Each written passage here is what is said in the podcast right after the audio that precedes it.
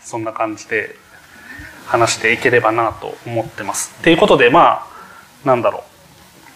パソコンみんな開い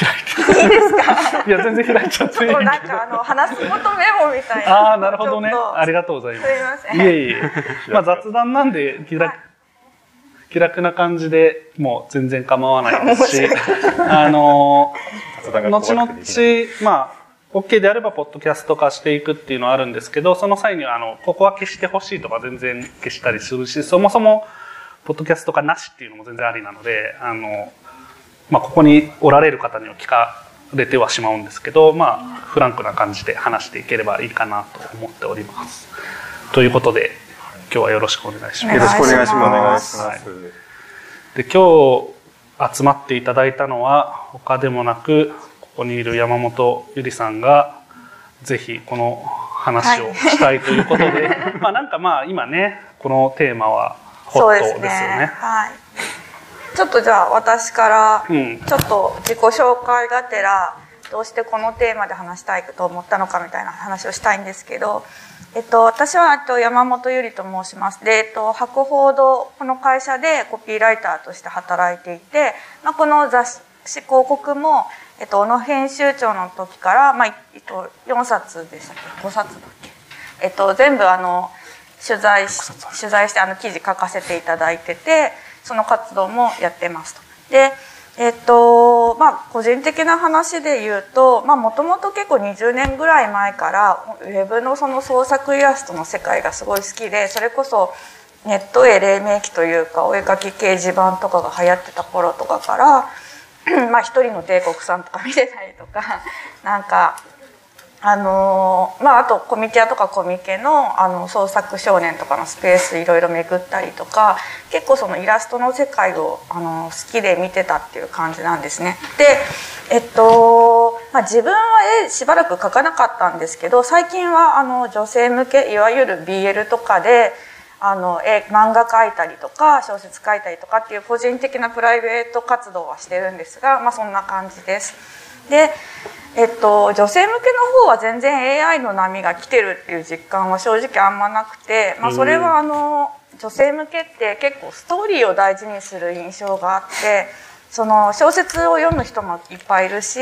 その、まあ、いわゆる BL のカップリングものとかでもそのお話であることが大事。キャラ同士の心のつながりがどうのとかそういうのが多いのでなんかあんまりこう一枚絵をきれいに生成しますっていう AI 絵がなんかそこにインパクトを及ぼすっていう感じは今のところまだそんな強くなくてだから自分がその女性向けで見てる範囲にその波がわーって来てるって感じはしてないんですけどただ先ほどお話ししたみたいにもともとそのオリジナルイラストの世界が結構好きで見てきたっていうところもあってなんか結構気になる話題だなと思ってました。でえっとまあなんでこれをしたかったかっていうとすごいモヤモヤしててあのなんていうかどっちかっていうとその自分が創作者として直ちに脅威を感じてるってわけではないんですけどなんかその絵描きさんたちの、まあ、ファンみたいな感じでなんかなんて言うんですかね絵を描くそのネットでイラスト創作をしてる人たちをなんか個人的に推してるみたいなつもりでいてその推してる人たちがなんかこうこの生成 AI でなんか傷ついたりとかモチベをなくしたりとかなんかいろいろ翻弄されてる様を見て結構しんどいなっていう感じで見てました。っていうのともう一個きっかけがあって なんかあの本当に個人的な話なんですけどこの話題でなんか10年来付き合ってた友達とガチ喧嘩をしてしまって言ってたね。なんかむしろそれが大きいんじゃないかとそう。それが大きいんですよで私も最初その彼女の生成 AI で生成してた楽しくされてるところを、まあ、尊重しようっていう感じであのなんかその話してたんですけど 普通に楽しんでるんだったら全然いいんですけどなんかえっ、と なんて言うんですかね。私が今までこう大事にして大事に思ってきたなんかイラストの世界を割とこう軽視するような感じの発言が結構散見されるような感じになんかなってなんていうかそのなんて言うんですかね。なんかその絵を描くってこととかそのその努力とかその人が積み上げてきたその作風みたいなのとかってすごく私は大切なものだし尊いなって思ってるんですけどなんかそういうのに対してなんか想像力がないというかなんかその自分が楽しければなんかそれを踏みにじってもいいみたいな感じの雰囲気を端々から感じてしまってなんかちょっと怒っちゃったっていうか私が。うんでなんか結局分かり合えなかったんですけど 彼女とは。なんかそのすごいこうその分かり合えなさも含めてなんていうかモヤモヤってしちゃって、まあ、友達だったからなんかその自分が大切にしてるものをあんまり同じとかクリエイティブっていうものを同じように大切にしてくれない感じとかでも向こうは向こうでなんか自分がの AI で出力してる行為も創作と認めてほしい褒めてほしいみたいな。このなんか苦労苦労や努力を分かってほしいみたいなモードで来てて、うん、お互い分かり合えないっていうか私なんか私が大事にしてるものを大事にしてくれない人もそれを私は認められないみたいな感じになっちゃってなんか結構喧嘩になっちゃったんですけど、うん、っていうので結構モヤモヤしててなのでなんかそのそれ書き文字喧嘩？書き文字喧嘩。なるほどはい、っていうすいません。ちょっと話長くなっちゃったんですけど、まあ、そういうこうこととかいろいろあってまあちょっと昨今 AI いろいろ話題になってますがなんかこのモヤモヤをこう話せないかなっていう。まあゴールはなかなか見えない話題かなと思うんですけど、まあね、雑談っていうにはいいテーマかも。ですね、まあ、ゴールを目指さなくていいというか。そうちょっとなのでまあ、オフレコではないどオフレコの部分が多くなるかもしれない。全然全然。ポッドキャスト的には難しいかもしれないんですけど、はい、まあなんか話せることを話していきたいなと。ちなみに今回なぜこの二人を？あえっ、ー、とまあちょっとその友達と揉めたっていうのがあってまずさいまず割とあそのここのロバモトさんは私の夫なんですけど。ちょっとその自己紹介みたいのもしてもらった方がいいですまあいや簡単で。あはい、うん、まあロバあのロバモトさんは私の夫なんですけど、えっとまあ、彼自身もイラストとか描く人だったり、まあ、この手の話題を追ってるのを知ってたのでその時に、まあ、その話を家でしてたのが結構、まあ、面白かったっていうのもあって、うん、まあ、ちょっとその今回 AI についてここで話したいんだよねっていう話をまず相談した時に、うん、まあ、レフェイヤさんを、まあ、おすすめいただいたというか。であと、まあ、私もあのレフェイヤさんあの夫が持ってた萌えの教科書とか 家にあるんで あの拝見したことあったりとか、まあ、それからあの、えっと、IT メディアに書かれてた AI に関する生成 AI に関する記事も読ませていただいてたので、まあ、そのバランスあるか感じでお話ししていただけるかなと思って今回お願いさせていただきました。ありがとうございます。じゃあお二人よろしくお願いします。よろしくお願いします。ちなみにロボモトさんはこの喧嘩のやり取りを聞いてなんか思われたことありますか？そうそうですねやりこれマスク外しても大丈夫？あもちろん。大丈夫ですか？お菓子も食べちゃってください。えっ、と僕まあその彼女のお友達とも知り合いなんですけどふんわり知り合いなんですけども。でえっ、ー、とまああんまり詳しいことまでは聞いてなかったんですけどえーと、ちょっとなんか喧嘩みたいになっちゃったんだみたいなことを聞いて それは大変ですよねって聞いた上で見てたんですけど。でそのお友達が最近、まあ、SNS とかでこうミッドジャーニーみたいなのにハマってこんなものを作ったこんなものを作ったっていっぱい絵をアップしてるのはこうなんとなく観測してたんですよね。うん、であそういう経緯で何か揉め事があったんだなっていうふうには思ったんですけどちょっとなんでしょうね。あの AI 生成 AI が出るより前にそのお友達もいろんな評論というか、うん、文章を書いあの書いて発表してるみたいなことをノートとか note.comとかそういうところで、うん、あの書いていた時に簡単な挿絵みたいなものを自分で絵描いてたんですよね。あの本当にただ、まあ、まあ、本当にもうイラストレーターではないしすごく好きっていうタイプでもないので、まあ、ある意味稚拙なあの落書きみたいなイラストなんですけど、うん、僕は結構個人的にその絵がなんか好きだったんですよ。あ の本当にその人が、えーと、この文章をに添えるためにこう頑張って書いたんだなってこともちょっと伝わってしまうようなタイプの絵だ絵で好きだったんですけどそれがすっかりもう生成 AI ができてからなりを潜めてしまってあのすごくある意味高品質というかな、あの情報量の多い絵がどんどんこう貼られてあの SNS とか Twitter に貼られていくようにななっていくのを見てちょっとだけ寂しいなっていう気持ちに僕はなってしまったんですよね。あの一枚一枚のなんか情報量というかレレベルみたいなのも確かに上がってるんだけど、なんとなくその人の持ってたこうなんか良さというか、絵描きじゃないにですよ一人の絵描きの能力みたいなものが失われちゃったような印象があって、寂しいなって気持ちがあったのでなんでその話を聞いた時に揉めたって話を聞いた時にどっちかというと僕はその山本ゆりかわに立ったって、そのなんかもともと持ってた絵をちょっとなんか大事にしてほしかったなみたいな寂しい気持ちになったのが第一印象だったかなと思います。なるほど。この話はこう、すごい盛り上がりそうですね。なんかその AI 落ち問題っていう、昨今話題に落ちるのうちがだらく、だらああ、落ちてそっちか。あの、何々先生、すごい絵が好きだったのに、最近 AI 使い始めてジェネリックな感じになっちゃったみたいな、そういう話が、落ちて、AI 落ちと。あとなんかすごい頑張ってピクシブとかに投稿してた中高生っぽい子とかがいきなりなんかこうギュンって AI 使ってうまくなってるんだけど昔のこうコツコツ描いてきた絵伸ばしていけばよかったのにねみたいな話とかが最近ちょっと話題になるんですけどでもなんか一方でその AI で絵出してる人側から言うとすぐ反 AI の人は元の絵の方が良かったのにねみたいなことをこっちのやる気をなくさせるために言ってくるみたいな 感じで捉えるらしくてなるほどね。なんかやる気をなくさせるって捉える。そういうわけじゃなくて本当にあっちの方がいいんだってって思うんですけど、うん、なんかそこって分かってもらえないっていうか、うん、なんだろうな。なんか上目線に見えるのかもしれない、なんか、お前は書けるからいいけど私は書けないんだから。しょうがないじゃんみたいなそうなんかマウントに見られるみたいな問題、うん、今回このテーマでロバモトさんレフェイヤさんおすすめしていただいたのは？おすすめ。えっ、ー、と、まあ、推薦が。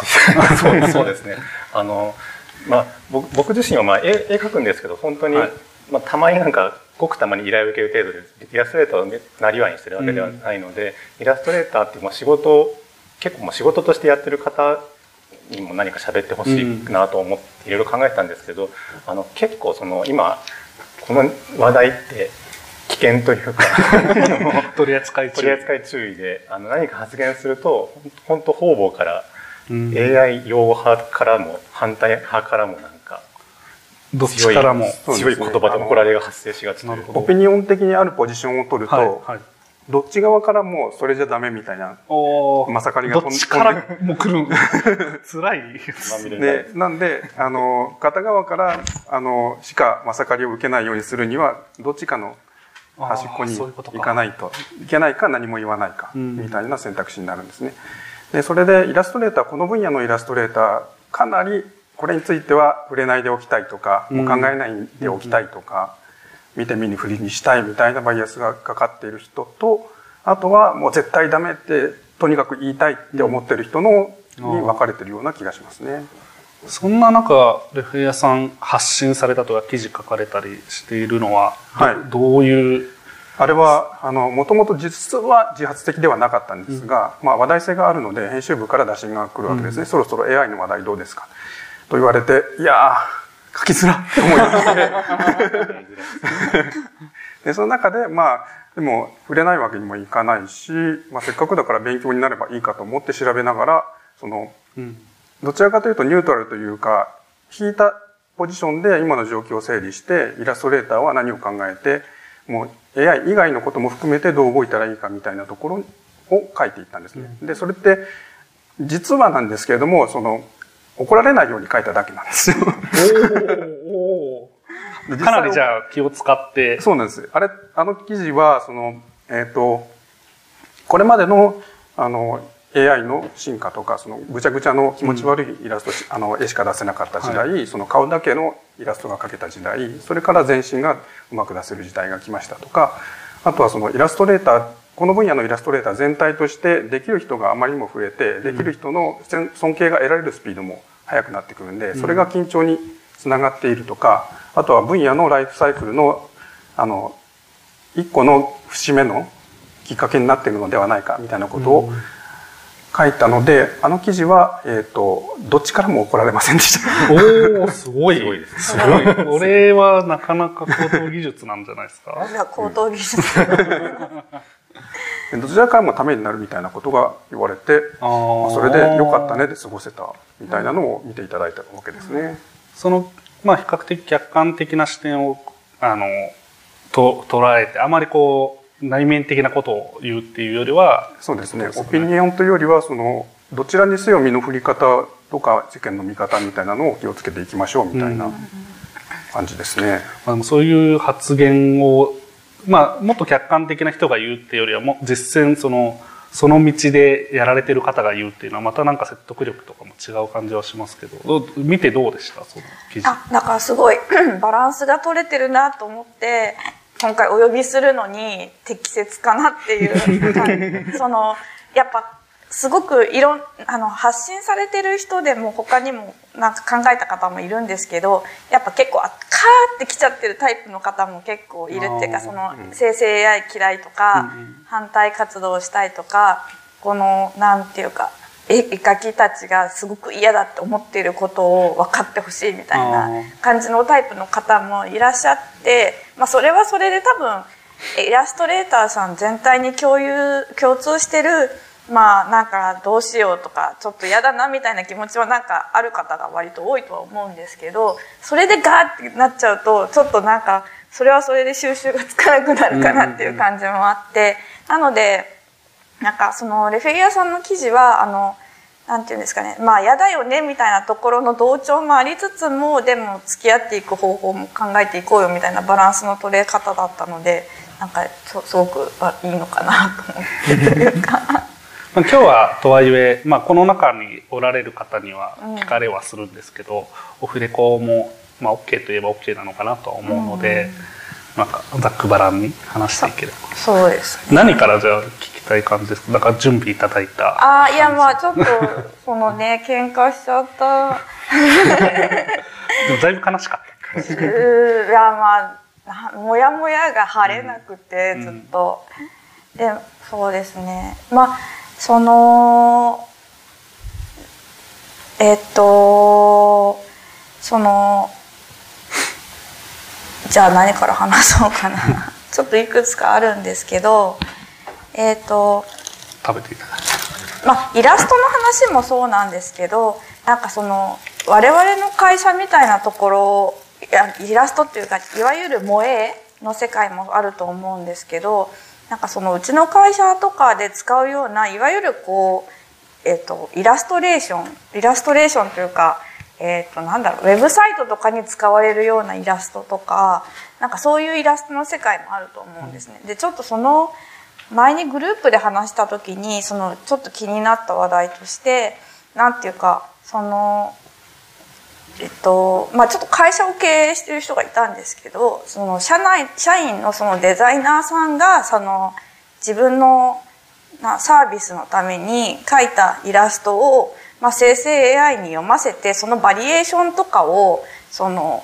なんだろうなんか生成できたら割とコストカットや時短になるんじゃないかみたいな、ことをなんかちょっとその生成 AI にハマってる友達と一緒にトライしてたことがあってでもなんかそれも難しい問題だなと思ってその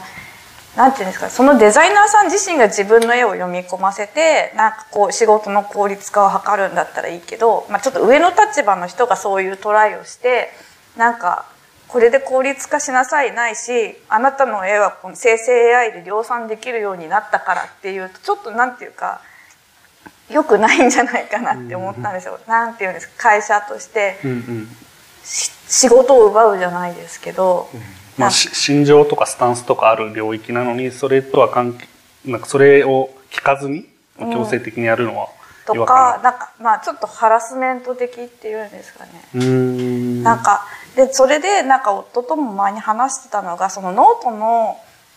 深津さんの記事でなんかその絵柄自分の絵柄を作ってくれるイラストレーターの正社員を募集しあ自社のノートのブランドの絵柄を作ってくれるイラストレーターを募集しますみたいな話があって、そのノート専用の絵柄を作ってもらってでそれを他の社員もいじれるようにしてノートに絵柄を売り渡してくださいじゃないですけど なんかそういう感じのなんか募集でそれもちょっともやっとするよねみたいな話があってその絵柄とだかだからそのいなんて言うんですかね。なんか生成 AI でその絵柄をトレースできるようになったらそのイラストレーターの人は不要になるのか問題っていうかうんうんなんかそういうのもちょっとモヤモヤの話題として気になっています。そうですね。AI 以前からもなんかあったような似たような例えば、えー、と若いデザイナーさんに例えばのりたけ先生風のあイラストたくさん描いてくーださいみたいな発注しちゃったりとか。耳が痛い会社そうそうそうそう。我々そうそうなんか弊社もあんまりか無関係な話題じゃないよなっていう。ドですね。そういうのが AI の時代になるとあの今までそういうのってデザイン会社とか、まあ、あのできるけどやめておこうみたいな気持ちになれる人たちが見張ってる分野でできてたんですけども、うん。AI の時代になるともうちょっとそこに慣れてない考え方がわかあの考え慣れてないとか、そこに権利があったとかそこは肖像権のように大事だったとか、そういうことがわからないままやってしまう人は増えてくるんだろうなとは思ってますね。実際絵柄ってその芸能人だとあの肖像権で顔の様子が保護されるんですけど、イラストレーターって絵柄が顔じゃないですか、うん。でもあの法律で保護する方法はないので、うん。そのあたりがあの今後技術が進みすぎて急に居づらくなるみたいなのはそこそこありそうですね。そう今絵柄ってその保護されないことになってるから、うん。その AI で書き出すと。そうでだからその著作権のその模倣とかに当たるのも絵柄っていうのむずなかなか難しい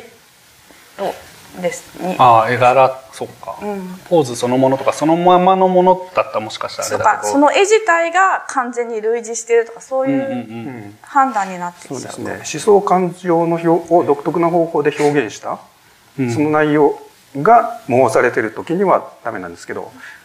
さっき言った芸能人の肖像権って思想感情を表現してないぼーっとしてる時の顔でもやっぱり守られるじゃないですか。まあ、もう人であるってだけで守られるんですよね。そういうのがないんですね。なんかその絵が絵柄みたいなものがすごくイラストレーターにとって割とかなり大事なものというか、うん。大げさなことを言うとこの仕事を一生かけて作り上げていく、うん。まあ、魂みたいな それぐらい大事なものだと僕はなんか自分がちょっと、まあ、本当趣味で絵を描いてるから感じるかもしれないんですけどなんかその絵柄がそれそれほどまでに大事なものだっていうのがあんまり分かられてないというか、うん。あのそこまでの重さを持って多分受け止められてないんだなっていうのは、うん。なんとなく人と喋ってる時には感感じますね。うん。なんであのさっき喧嘩したお友達も あの喧嘩あの AI を作り使い始めてからその人のその人の絵柄が見えたものが僕はなくなっちゃったなと思って絵柄がなくなったってことはその人の絵が死んだって僕はちょっと感じちゃうんですけど あのその感覚が本人にすらないんだろうなっていうのはちょっうんと感じてますね。なんかそれなりに絵を蓄積して描いてる人はその自分の絵柄っていうのを多分大事にしてると思うんですけど、まあ、その自覚がなかったりそれ以前の人とかっていうのもいたりしますよね。あとなんかまあその今 AI 絵でその生成をやられてる人たちっていうのは基本的にだからその絵柄に対する自分の絵柄っていうものに対するこだわりが、まあ、ないってことなんでしょうかね。どうでしょう。あの、それなりの自負を持っていろいろ作っているケースが多いと思います。目立ってる人とかファンを獲得している人は。うんうん、やっぱり簡単にすごい絵は出るんですけど、それだとみんなみんな出してるすごい絵の一つにしかならないんですね。見たことあるやつだ。うん、ありがたみがないというか、どこにでもあるものになってしまうんですねうまいうまい絵だけどどこにでもあるものになってしまうので、その中であの AI を使いながらもファンを獲得したりあのマネタイズできてる人っていうのはもう一つもう一段上の活動ができてる人になってると思います。そういう意味であの作家性みたいなのはないかというと多分ある人が結構いると思います。うんうんちらほら出始めているというか。そこの到達過程で例えばその、まあ、言ったら下手な絵の人がどんどん絵が上手くなっていくみたいなと到達過程とか過程があると思うんですけどみたいな感じでどこにでもある上手い絵というか、うんがどこにでもないうまい絵になっていくみたいなこの過程は実は一緒なんじゃないかみたいなことって一瞬思ったんですけどどうどうですか？そのあいや今のお話でいやその AI 絵でそのなんていうんですかね作家性というか絵柄ないし作家性この人らしさみたいなものを獲得するのって結構逆に普通に自分の手で描くよりも難しいような気がするんですけど、まあ加筆するっていうのは一つありますよね。AI が出力したものにの顔とかを書き換えるとか自分なりの絵にするっていうやり方は一つあると思うんですけどなんか逆に難しい個人的には逆に難しいような気がしたりするんですけど。確かに絵単体のあの画風としては自分で描いた方が癖が出やすいですよね。うん、そのなんというかファンを獲得している方だったり作家性をあるんじゃないかと思われる方っていうのはなんか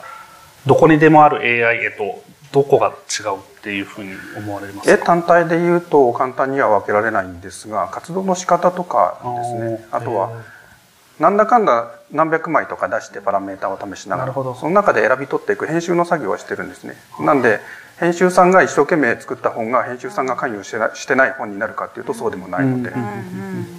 そういう面ではそのあの人間が多分に関与しているアウトプットのあの連続であるっていうのは言えると思いますね。そもそも今この AI 絵っていうものに対して総論で語ることっていうのは要するに総論反対総論賛成っていうことで語ってしまうことが多いというか、まあ、二極化している印象があるんですけど、で真ん中の人は語るとどっちからも責められるから語らないってことなんだと思うんですけど皆さんはどうどういうお立場ですか、うん、えっと私はなんていうかそうですね、まあ、自分が漫画とかを描くっていう意味ではその一部分の素材として背景とかその小物の人自分自力で描くには大変な小物とかそういうのを描くサポートとして AI を使うっていうのは全然今後考えていけるかなと思ってるんですけどなので生成 AI 一概に NG みたいな感じではないんですけど、まあ、ただそのいわゆるこう一枚絵で完結する今すごく来てるのは萌えとかですけど、うん、なんかそういうのでその、まあ、絵描きさんたちのそのモチベーションが損なわれたりそれこそ絵柄をトレースっていうか、うん、その生成 AI に乗っ取乗っ取られるというかされたりあるいはそのこれから描いていこうってされる人たちの絵を描く努力をするっていうモチベーションとかが下がっていって自分で絵描く人が減っていっちゃったりとか、うん、なんかそういうことを考えるとなんか憂鬱な気持ちになるなみたいなところもあるっていう感じですかね。うん、それにその生成 AI って今絵がすごい来てますけど絵に限らないと思うんですよね。音楽とか声優さんの演技とかも最近言われてるしなんか映像とかももちろんそうだと思うんですけどどんどんその聖域みたいな感じだったその領域が生成 AI でそれっぽいものが作れるようになっていっちゃうと思うんですけど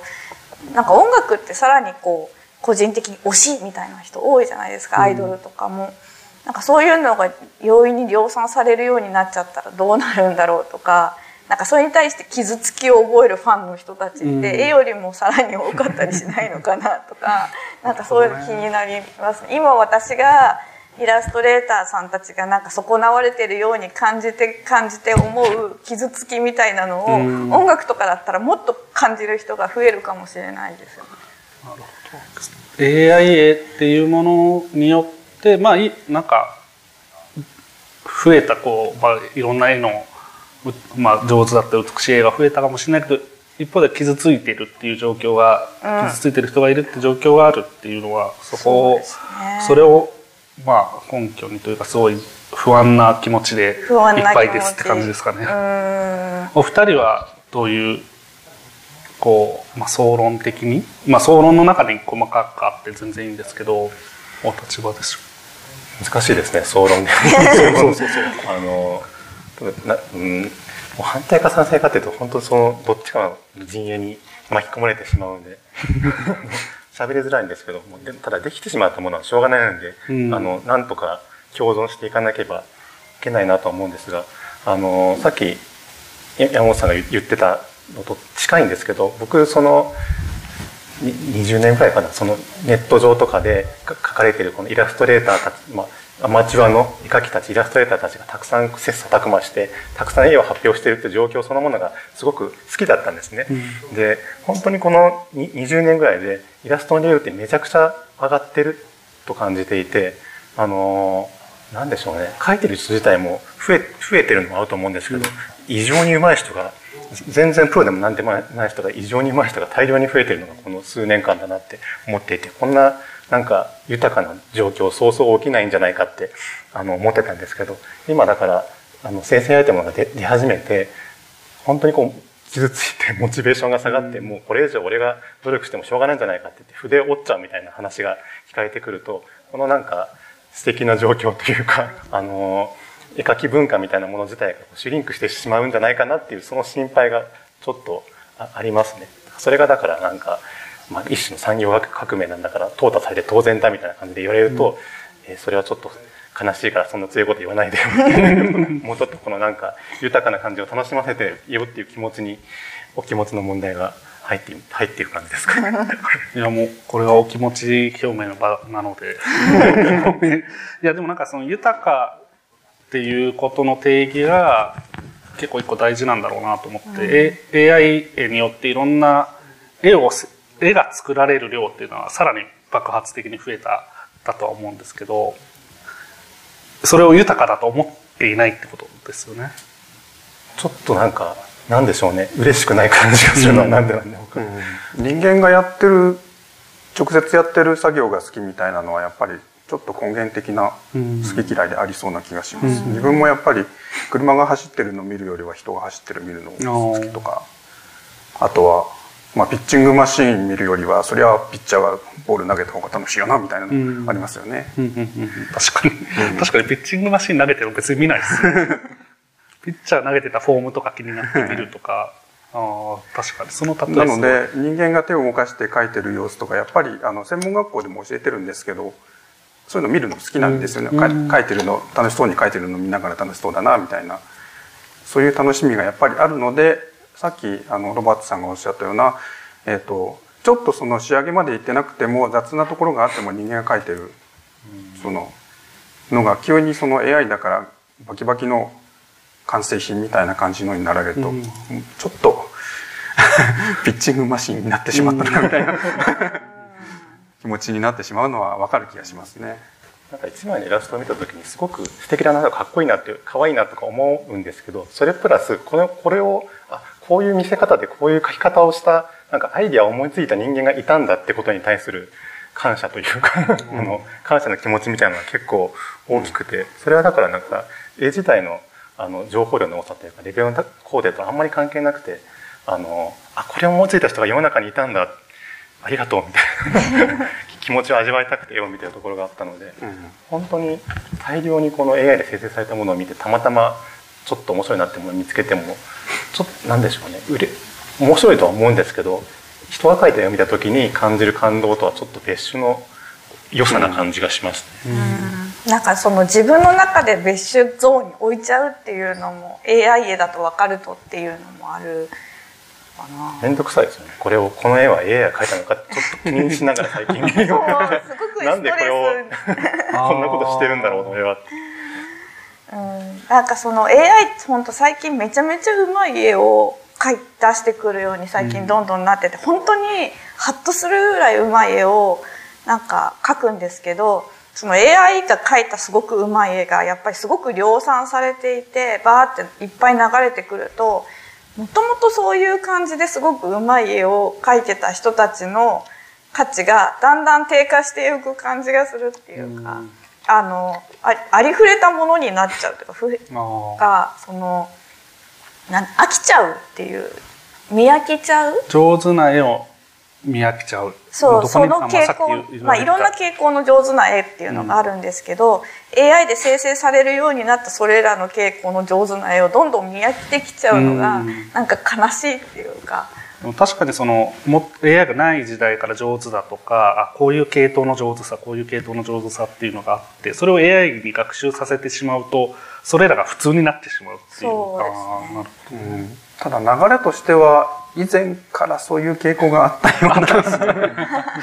あのめちゃくちゃ学ぶ機会と学ぶリソースと学びたい人が増えてるんですね、うん。AI 以前その2010年代中盤,、中盤ぐらいからでツイッターとかにもそのハウツーみたいなのいっぱい流れてきますね、その丁寧なのとか。あとは動画で教えてくれたりとか、あとはその若い人たちがもうこぞって絵を描いていて、でどんどん上手くなりたいとか、あのフォロワー増やしたいとかそういうのが流行っているので正直なところその自分よりあのなんていうか学びが早くてで安くたくさんその出力してくれてクオリティが高い人みたいなのがドバーッとやってくるみたいなのは AI 以前から実は起こっていたとは思います。あそういう意味でそのうまくて完成度が高い絵の価値はあの AI, で加速するとはいえ価値は減り続けていた。ーうん。逆結構インフレしてすでにインフレしてたっていうか。そうですねそれはでも逆に何ていうのかな、まあ、傷つくっていう課題は解決にならないんですけど、その場としては競合が増えるというか、そういうふうに考えたらより新しいあり方の、まあ、AI でもいいし AI 使わない絵でもいいんですけど何かが出てこないといけないこうなんていうかそういう力学が働いてまた違う豊かさというか発展みたいなものはあり得るとかこれはもう客観的に言ってるだけだと実際わかんないですけどどどうなんですかね？どうなんですかね？まだちょっとそのでもその夫とも話してたんですけどなんか AI 絵でまあそのまあだんだん価値は下がってたっていうかとさっきありましたけど、まあ、すごく上手な絵女の子の絵みたいなのっていうのはすごいいっぱい見るんですけど、AI 絵の中でなんかそのすごく斬新だよねとか新しいことをしてるよねっていうのはなかなか少ないまだ少ないかなっていう感じがしてて。たくさんいないです。絵柄絵柄として斬新みたいなのはやっぱりそれに本当に集中してやってる人以外には多分できてないでしょうね。絵柄もそうだし、まあ、作風みたいなのも含めてなんかそのどう思いますか？難しいですけどね。だから普通普通というかあの本当ににメジャーなイラストファンみたいな人にとってはそんなに重要なことはないのかもしれないんですけど、あのあこの人の絵絵柄見たことないなちょっと新しいなっていうものを見た時はやっぱり特別に嬉しいんですよね。でその嬉しさみたいなものは今のところその今出てる AI の絵の中からは感じられてない気はするんですね。ただそれはでもここれからなんか技術が革新すると出てきちゃうかもしれないんですけどうん。これはすごいっていう本当にびっくりするようななんか新しいアプローチみたいなのが生まれるかもしれないんですけどななんでしょう？みたいなことですか？着地点が見えない。着地しなくて大丈夫です。なんかその絵描きさん側がその AI を取り入れてないし絵描きさんっていうか、まあ、手書きメインの方が、まあ、あるいは AI のその今の状況に触発されてなんか新しい絵柄のムーブメントを起こすみたいなところにもまだ行ってないかなっていう感じも。そうですね。斬新風な絵柄を頑張って作ろうとしてる人もその試してうまくいくとまた次の斬新になななるんですよね。なんで普通の作家さんがやるとあの心血込めた新しい作風とかアートスタイルみたいなのはしばらくは頑張って続けるじゃないですか。そういう感じにはまだなってないんですよね。使い捨てみたいになっちゃうそうですね。なんかちょっと斬新風な絵柄できるなと思ったら次の、まあ技術が新しいので、そうやっていくのもいいとは思うんですが、そういう意味で、その、あの、持ち物にならないまま、うんそのちょっと斬新風みたいなので、スルスルと流れていっちゃうみたいな様子は見たことがあるような気がします。あそれって AI 生成の方ですか、あうんうん。持ち物にならないとおっしゃってましたけどさっきなんというかそのまあ絵を描かれる方の絵柄とか、まあ、描いているもの作風みたいなものにあまり価値をみ皆さん感じてないんじゃないかみたいなことをロバモトさんもおっしゃってましたけど、まあ、そういうのとも関連してるのかなっていうのを聞いてて思いましたけど。その手で書いてる人はすごく大事にしてると思うんですけどね、うん、なんか AI で出力してる人はそこにこだわりがないのかあんまりそう。うん。なんか苦労して、まあ、苦労の度合いにはよると思うんですけど、うん、その苦労の身体的な苦労と知的な苦労って言ったらちょっと違うのかもしれないですけどその AI だとまあプロンプトなのでどっちかというとこう脳みその苦労というかでも絵だと脳みそ頑張ってもどうにもならないじゃないですかだからなんかそこの体の苦労ってまた生みの苦しみみたいなまさにこう赤ちゃんを産むみたいなそういうものがない中で生成されてしまうというかできてしまうっていうのもなんというかその思い入れみたいなのの差があるのかなって聞いてて思いましたね。なんかその絵柄って手で描く場合は本当にその芸能人における顔みたいな感じで、自分の絵っていう証明というか、そのになると思うんですけど生成 AI で絵柄を固定しようとすると多分幅が狭まっちゃうみたいなこともあるんですかね。なんかその出力の。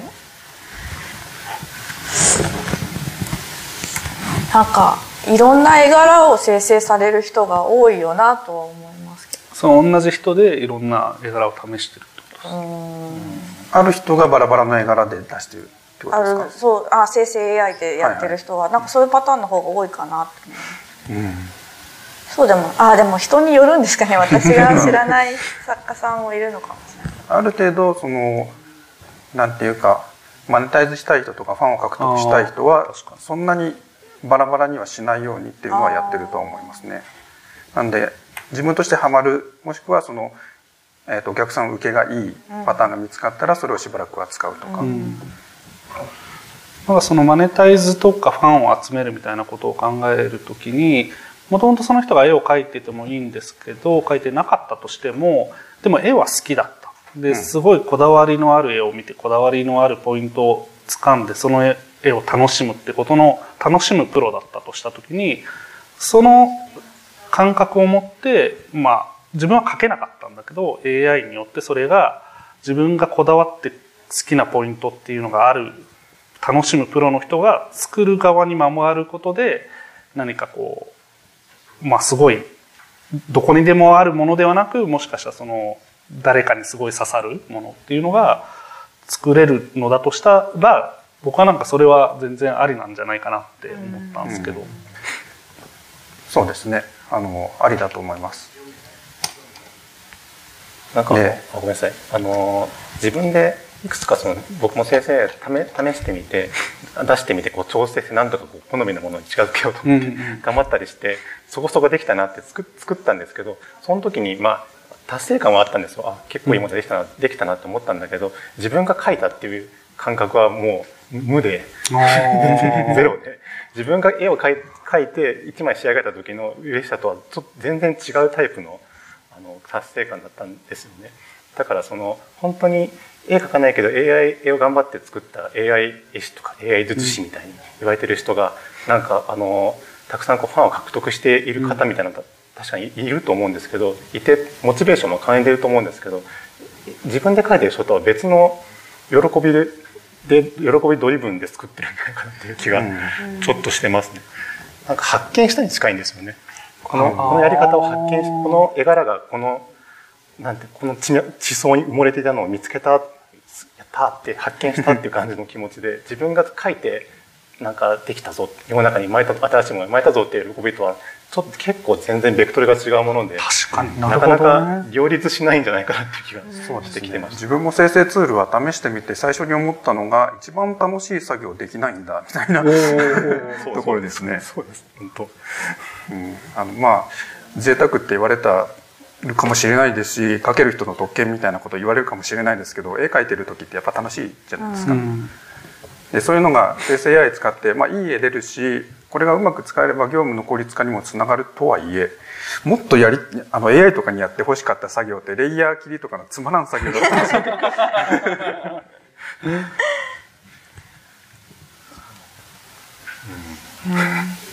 わ、かります。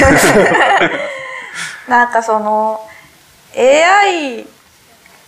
えー、おどういう人がその AI, AI にはまるのかっていうかこれまで書いてきた人じゃなくて書けなかった人なのかっていうかそのまあなんなんていうんですかねなんかこう AI が登場して、まあ、AI 派と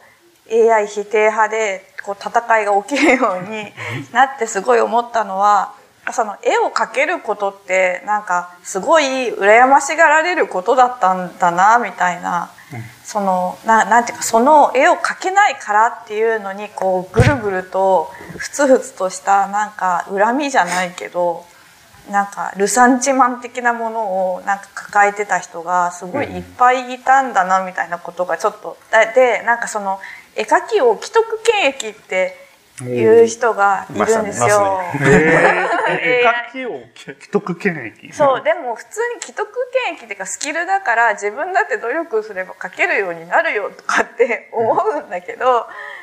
なんか既得権益者がなんかその既得権益を守りたいがために AI を排除しようとしているとかなんかその絵絵を描けるやつらめみたいな恨み？絵を描けるやつ。恨みを今晴らし晴らしてやる AI 絵でみたいな。お前らの価値なんて全部ゴミにしてやるみたいな。そういう感じの過激派もなんかちょっとちらほら見えてなんかそういう絵絵が描けるスキルってそんなそういうものだったんだ。まあでも SNS の時代になって明らかにその絵師の顔がでかくなったというか、あの20年前そのこの分野のイラスト描いてても変わった趣味持ってんねぐらいのことだったんですよ。で今ってイラストこの分野のあのいい絵を描いてツイッターとかに上げてると、やっぱり普通の人とは比べ物にならないぐらいの、えっ、と信用と尊敬が稼げるわけですよね。あのフォロワーが普通の人の100倍とか200倍とか、そういう面でやっかみみたいなのがあの育つ素地みたいなのもあの育ってきたときてたと思います。それがここ10年ぐらいだと思うんですよね。なんかそれがこう昨今露見したというか爆発したというかっていうのをちょっと。じゃあ AI は、まあ、一部はその一部はやっかみの発露の。のパターンもあると思うけど別にそうじゃない人もいると思う、けどなんか羨ましいとか自分もそういう絵が描けるのに憧れてたみたいな、うん、なんかそういう人が多いのかなっていう印象もちらほら受けるんですそうですね。いい絵をアップロードすればちやほやされるみたいな直線的な思考はあると思います、うん、それであの人の絵を撮ってきて勝手にアップロードしたりみたいなのは AI 以前からもやっぱりあったんですよね、まあ、トレパックとかもありますけど、はい、自分の作品じゃなくても根本的に自分の作品じゃなくてもちやほやされればそれでよしみたいな考え方で行動しちゃう人は少なからずいましたね。なんかこう何かの時にあそうか BL のやつの時に話したですがまあある比較的閉じたコミュニティで、まあ、BL だとあんまりオープンにやらないから、なんか暗黙のルールみたいなのったりするみたいな発信する時に名前を伏せるとかわかんないですけどそういうのがある時になんだろうそういう中でこう作られていった暗黙のルールみたいなものがなくいきなり誰でもオープンに使えてかつオープンに発信できるみたいなオープンかけるオープンみたいなことが結構難しさなのかな。さっきお話ししたみたいにその BL っていうかその女性向けとかの、まあ、BL とか二次創作の世界は本当に閉じた世界なんですけどさっきもお話ししたみたいにあっちはストーリー性とかを割と重視する世界なんで、うん、あんまり AI の進行を受けてないんですね今のところ、うん、体感的には。なんですけど、まああの男性向けの世界は結構すごいことになってる印象があって、まあ、例えばそのえっと、二次創作でアダルト禁止の「うんうん、えっと、ウマ娘」とかのコンテンツでまあてかその AI のアダルト絵実はすごいことになってるんですよ。でなんかそのそういうふうに、まあ、公式からアダルト禁止とかされてたコンテンツもガンガンアダルト出しちゃって、うん、そのブースとかで売ってるとかファンボックスで売ってるとかそういうのが一時期横行してたりとかしててその、まあ、ウマ娘のこれまでじゃあルールを守って二次創作してた人たち、うん、俺たちはルールを守ってやってきたのにみたいなそういうのはちょっとあったんじゃないかなと思いますけど、うん、まあ、あと昨今そのブースないしバンボックスとかいろんなサービスがまあ AI をなんか禁止とか結構そういう動きはちょろちょろっと出てたりしますね。します。そうですね。あのなんていうかこちらのその男性向けの分野ってあのなんていうか提案よりは解決っていう意味が強いアウトプットが多いんですね。まあ、一番提案要素が大きいのだとやっぱファインアートとかがあのどうなのって問題提起がメインになるじゃないですか。イラストはイラストだと一般的なイラストでもここにイラストが必要だからっていう問題解決になりますよね。はい、それはでも書籍に出るイラストとかだとその状況に合ったのを描かなきゃいけないし、みたいなのがあるんですが男性向けのイラストってそのなんか可愛いキャラクターが見たいみたいなのが問題になってるので、それの解決って結構 AI イラストが今一番得意になっちゃってるんですね。なるほど。そういう意味であの AI がドーンとくるのが男性向けの一枚絵みたいなのが激しいんじゃないかなと思いますね。それはでもなんとか飯の飯の種って言い方はあれのか。まあでもお金を稼げる可能性があるものとして、うん、その絵が好きとか絵をなんだろう絵を描くのが好きもしくは絵を見るのが好きっていう気持ちじゃなくても入ってこれちゃうっていうのはあるんですかね。要するに転売屋みたいな感じでそのブランドが好きとかじゃなく売れるから買うみたいな。そうですね。実用品とかあのお金を取引するための道具みたいな位置づけて見やすいのもやっぱり男性向けの分野のイラストの特徴ですね。うん、なんかそのまあアダルトの分野で言うとそれこそその転売屋的な全然絵をかじってない人とかが量産したそのアダルトイラストとかを売ってるみたいな話もちらっとちょっと前まではよく聞いたような気がします。なんかあるなんだろうその道の倫理観みたいなものが欠如した状態でそういう人って入ってくるわけだから、うん、そういう人にまあ絡め取られるというか、うん、それと合わさって、まあ、そこもそんな悪質じゃない人もいるから、うん、でもここが割と一体に見えているような気もしなくもないです。単純に AI ってすごく生成スピードが速いので、あの何かの検索ワード例えば調べるとも数千枚の AI プラス絵が人間が描いたっぽいのが数十枚みたいな比率になってる,、なってることがあって。で素直に見るだけのファンの人もそんなに機械の描いた絵ばっか見たいわけないから分けてよみたいな揉め方もちょっと一時期してた印象がありますね。確かに受け手の受け手でもあるわけじゃないですか、絵の多分お二人もそうだと思うんですけど受け手の、まあ、書き手ではなく受け手としてどういうふうに見られてますか？うん、自分もは受け手としてはやっぱり絵師さんが楽しんでる様子がやっぱり楽しいから、うん。うん、あのツイッターとかピクシブとか見ていてもざっくりした絵がかなり好きですね。なんでいいね入れるのはざっくりした絵が多いですね。まあなんかその生成 AI で生成された絵って本当なんかいっぱいバーって流れてくるんですけど、うん、結構だから飽きちゃうっていうのもあるからあなんかあんまりその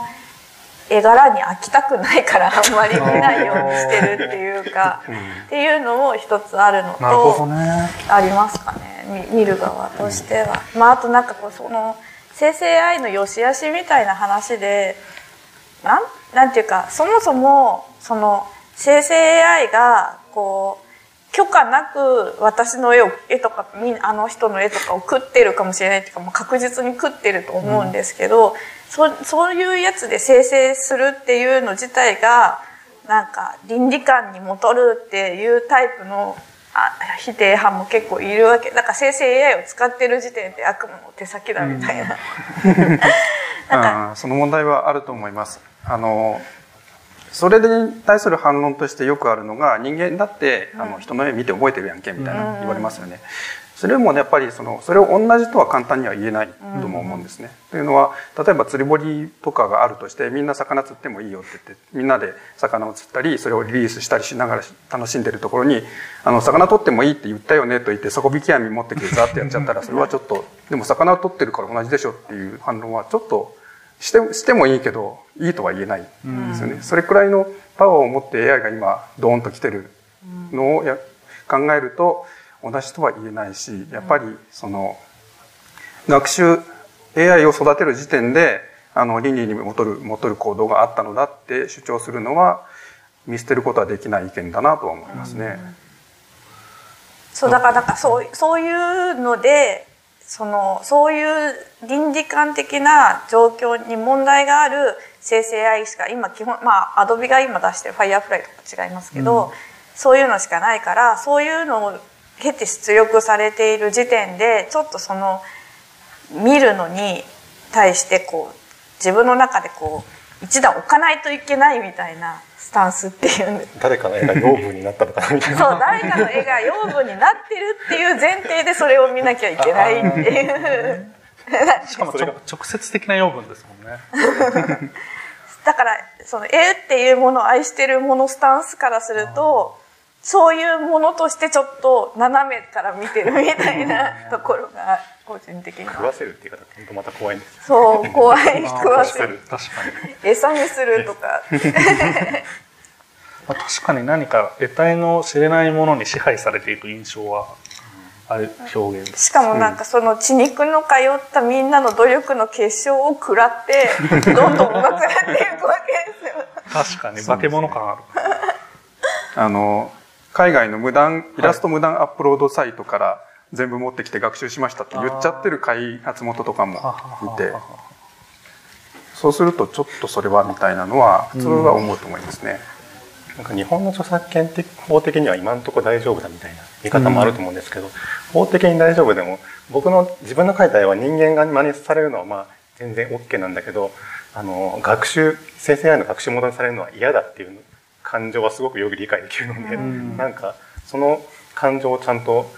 皆さんもうちょっと大事にしてほしいなって気持ちがありますね。そうですね法律って万能ではないのでカバーできないことはカバーできないし絵柄カバーするとみたいな話になったらそんな法律不条文作れないと思うし、うん、そういう意味でカバーできないことはできない中で今ってそのお互いにリスペクトない人たちが互いにあの打ち合ってるみたいなのが結構厳しい、うん、その中にいると心が厳しくなってくるみたいな状況ですね。なんかすさんでる。いやいやもうだからその私もそのグループからそういうすさむ話題しかできないと思って離脱しちゃったんですけどその喧嘩友達したやつ、ね、なんかこの話題すさむんですよ。追いかけてるとすごい辛い気持ちになる、えー、今日でもそのこのすさむ気持ちになるテーマを設定したのはどこどう？そのすさみを共有した 仲間を。そうね。分配して薄めるっていう。なんかいやいやいや、まあ、皆さん共通的にその暗淡たる気持ちをイラスト描かれてる人とかまあ暗淡たるというかしんどいなって思いながらこのこれを見てると思うんですけど、うん、っていう。なるほどね、そうですね。自分も今ちょっとその、えーと、と活動の仕方変えたので実は当事者であって当事者でないみたいな状況なんですよ。2年ぐらい前に、はい、あの仕事でイラスト描くみたいな癖をアンラーニングしたいみたいなのでで新規の仕事ほとんど受けなくして あとは手元で趣味で描いたりとかあと学校の仕事はあるんで教えるのは教えるけどぐらいの感じになってるのでもはやそのイラスト収入源としては当面は見てないんですよね。でもやっぱり感覚は残ってるのでやっぱり暗淡たる気持ちになるんですがそのおかげであのどちらからも褒められる記事が書けたえすごい今のでも気になりますね。その絵描いて絵でまあ働いていたのに、はい、今はまあ教育が絵も関わってはいるという絵を描くっていうより教えるですし、ね、趣味としては描くけど仕事としてはやれないっていうのはどどういう転換があったんですか？ああもともとはえっ、ー、とまあ何年か前は当然その生きていかなきゃいけないから書くじゃないですか。はい、でその後だんだんその生活が楽になっていったりとか、うん、あの貯金ができていったりすると気が抜けてくるんですね。気が抜けてくる割にはその仕事やってるから趣味で書かない癖がついていると。ははは仕事もやる気なく趣味で書くこともできないだったら絵描けなくなっちゃいますよね。なんであのもしうまくいくならばあの趣味に戻したいと思ってなので今回そのご依頼いただくにあたってウェブサイトとかメールアドレスとか消しちゃってるので、はい、しかもツイッターもすごいやる気のない感じの プロフィールになってるのでかなりご心配をかけしてしまったと思うのでいやいやもうそこからしかいけない。ああそういうことだったんですね。それはでもやっぱり自分の内面的なものの重要な要素として絵を描くっていうことを、ね。復活させたかったというか。そうですね。うん。そもそもそもだからそういう内面的な重要な要素として描くという行為があるみたいなことを前提に絵を見たり絵を描いたりするっていうのがまああるのかなってお伺いしてて思って。やっぱ、うん。その絵を描くってさ稼ぐとか、うん。まあ、その承認欲求のツールとかっていうんじゃなくて、純粋に描くのが楽しいっていうのは、うん。やっぱあると思うんですよ。うん。でそこからさっきもおっしゃってたように一番大事なとこやられちゃうからなっていう絵を描くたののが、まあ、趣味としてやりたいぐらい楽しいって思ってる人的にはそうなんじゃないのかなっていう。どうですかロバンボトさん。そうそうですね。あのえっ、となんか自分で絵を描いてる時ってちょっと,、うんと言い方難しいんですけどなんかその一枚の絵を仕上げるというよりはこのこういう視点を獲得したいじゃないですけどあのなんか物事をこういうふうに表現する目線を持ちたい持ちうん。持ちたいというか開発したいみたいな気持ちでえ冷静に自分のこう気持ちを観察すると書いてるところがあってなんで結果だけいい結果だけバンって渡されてもその新しい視点とか考え方みたいなものが自分の中にこう生まれてそれを通ってないので、うん。すごく物足りないというか書いた気が全くやっぱりしない、うん。しない感覚があるんですよね。でどうどうなのか。なだから今生成 AI を使ってできたもので自分が面白いなと思ってるものもあの人が作ったものでいくつ本当にちらほらはあるんですけど、どっちかっていうとなんかそのあの AI だからいいこういう例えば何百枚も同時に生成できるからこんなことできますよねっていうなんか大量に作って動画にしてみましたとかあのえっ、となんかある概念とある概念が AI 的には近いからちょっとこういうふうに絵が壊れちゃっててそれが面白いですよねみたいなアプローチが僕は面白いと思ってて、うん。どっちかというとなんかあの直接直接絵を描く面白さっていうよりはなんかメディアアート的というか、うん。なんか生成 AI のシステムにシステムにはこういう特徴があってそれを使うとこういうちょっと目新しいなんか表現ができますよっていうものが生まれていく様を見るのは僕は楽しいなと思ってたんですね。ただそれはだから今までのイラストレーターさんが脈々と積み上げていった新しいなんか絵柄が生まれるのを見るよ良さとか楽しさとは結構全然別種のもので別物として今楽しんでやってるんですけど、うん。なんかもうちょっとそこが前近して近づいていってくれればマイルドに近づいていってくれれば嬉しいかなとは思ってました。なんか前にその印象に聞いて印象に残ったのでなんか人はちょっと壊れてるものを見ると嬉しくなるみたい 壊れてるっていうかバグってるものを見ると嬉しくなるみたいなことを夫が言ってて事故が事故が事故が嬉しい事故が嬉しいラーメンを食べるアイドル画像良かったですよね。良かったですね。ああ確かに話題になりました。えねなんか手で食べてる。そう。ラーメンを食べる女性アイドルの画像を生成させたらこう手づかみでそのままガボッと口にラーメンの塊を口に入れてる映像が出てきてああいうのがやっぱり楽しいですね。うんうん。なんかそういうなんかバグってるっていうか事故ってるのが実は魅力的、うん。なんかその前になんか別の話で出てきたんですけどなんかその VTuber うん。でなんかで 3D モデルでとかなんかえっ、となライブ 2D みたいなので動くんだけど、なんかこうちょっとそのライブでやってるとすその 3D モデルがこうめり込んだりとかなんかスカートのななんなんていうんですかすポリゴンがこうえぐれたりとかそういう事故が起きるけど、うん。逆にその事故ってる様が生々しくて そこいる感じがするんじそゃない。れは本当にそうだと思ったんです。あ いる感じがする。あの本当にこう滑らかな映像として作った 3D じゃなくてちょっと事故ってるからなんか生な感じがするんじゃないかみたいなそういうのがもしかしたら生成 AI もラーメンを手で食べてる時代の方が面白かった可能性ってい。う かなんか自己利用をそのハックしていくみたいに使うんだったら確かに面白いかもしれないです。そういう事故事故とかなんか失敗みたいなのが見えると視界が広がるんですね見てる人の。あのやっぱりあのさっきの配信でポリゴンがバグってる様子を見るとやっぱり配信してる人が一生懸命作った中でもうまくいかないことあるんだとか、まあ、AI にも失敗することがあるならばそのコンピューターがアルゴリズムがおかしいとかあるのかなみたいなことを考えたりとかできるけど最初にパッと完璧なものを見せられるとそうじゃないただ完璧で終わっちゃうんですよね。うん議論の余地というかなんか突っ込む余地が欲しいみたいなのもあるんですかね。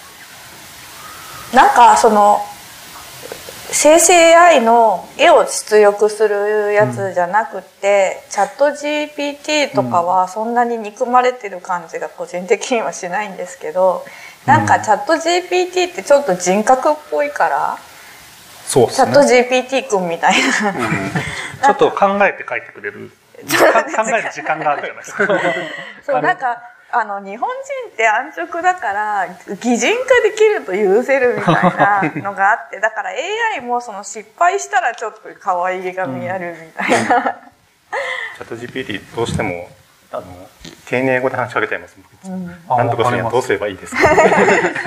わかります。ありがとうございます。ありがとうございます。で、一応なんか、喜お役に立てて嬉しいですって言われると、こっちまた言いた ありがとうございます。褒めたりしちゃう。これでも、その作る側のコミュニケーションじゃないですか。その、え、チャット GPT によって仮に何か作られた創作物があったとして、それは詩で、詩とかそういうものでもいいんですけど、それがチャット GP によって作られたと思うとどう思うんだろうなっていうのが今の一つの議論のポイントでもあるかなと思うんですけど。あの、げ、えっと、たま、たまびのなんかあの、入学入学あ中村優吾さんの、はい、あれ面白かったですけどね。中村優吾さんがチャット GPT にしゃ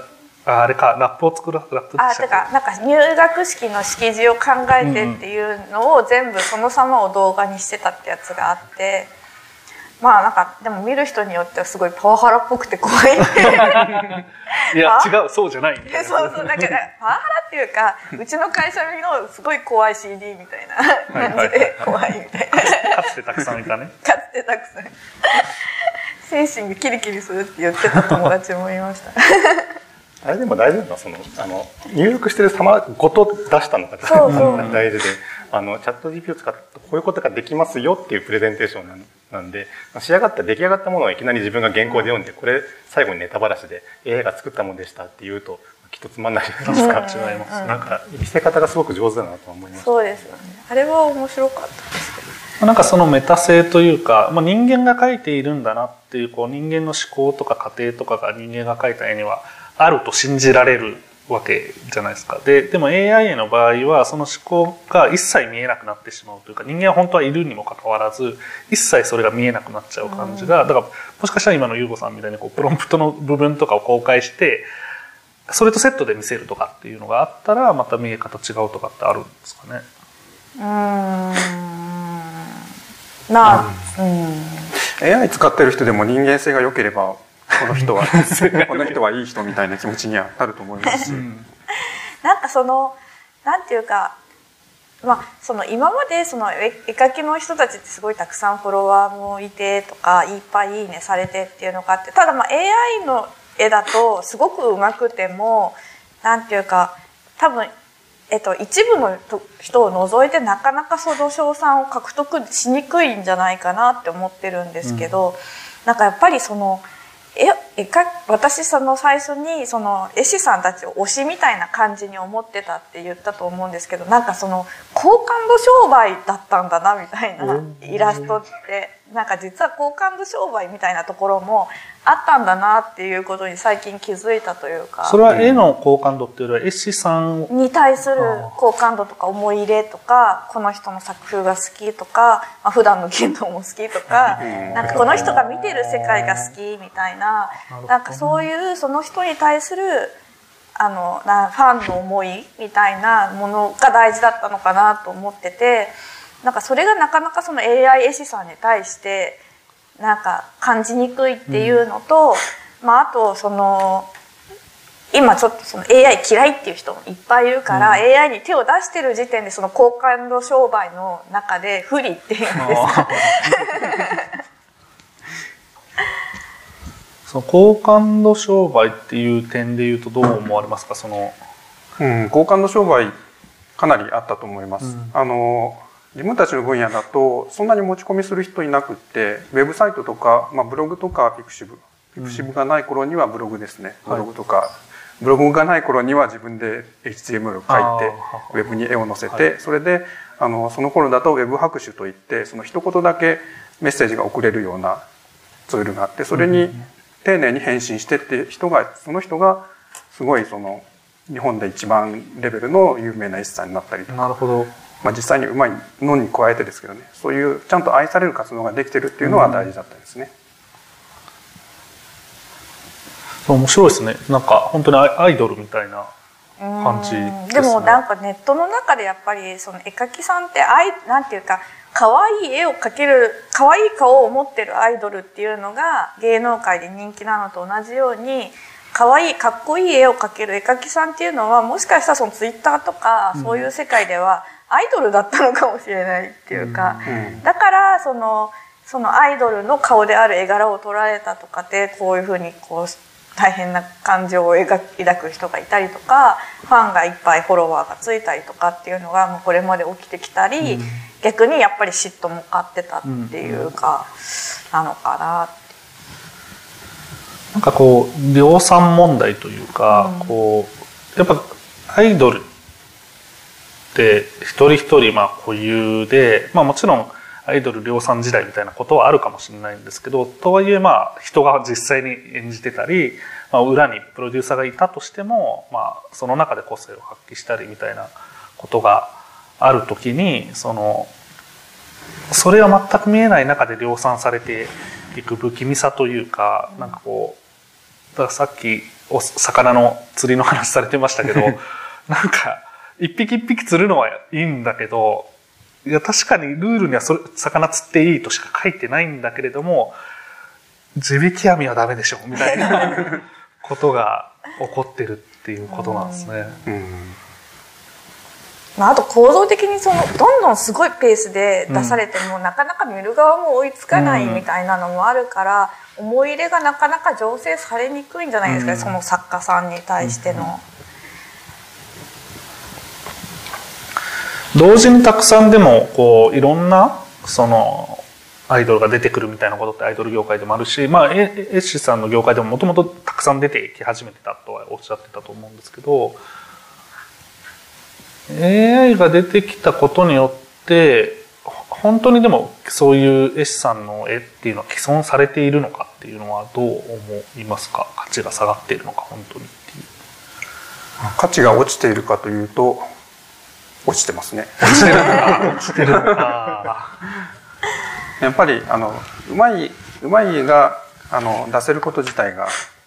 その簡単になったので。うん。ただしその人間がうまい絵を出しあの絵としての価値は下がっても人間がやってること自体は価値は落ちなくて、うん。記事でも少し書いたんですが、はい。あの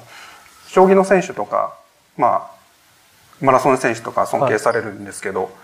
別にその今ってコンピューターの方が強いし、うんトラックトラックとかバイクとかで走ってしまえば済むはいそうですね話なので、確かにそういう面で人間ができる限界点を試しているっていう人は人はやっぱり尊敬され続ける。アウトプットで見分けがつかないのが難しいですよね。そうですね。今その辺がその嫌われてる理由の一つにもなってますね。確かにでもスポーツの例えは分かりやすいかもしれないですねその人間が走走るってことだけを見れば走速さってことだけを見ればまあ車でいいじゃんってなるけれども、車が走って人間が走って車が勝ってすごいなって全く思わないみたいなことが、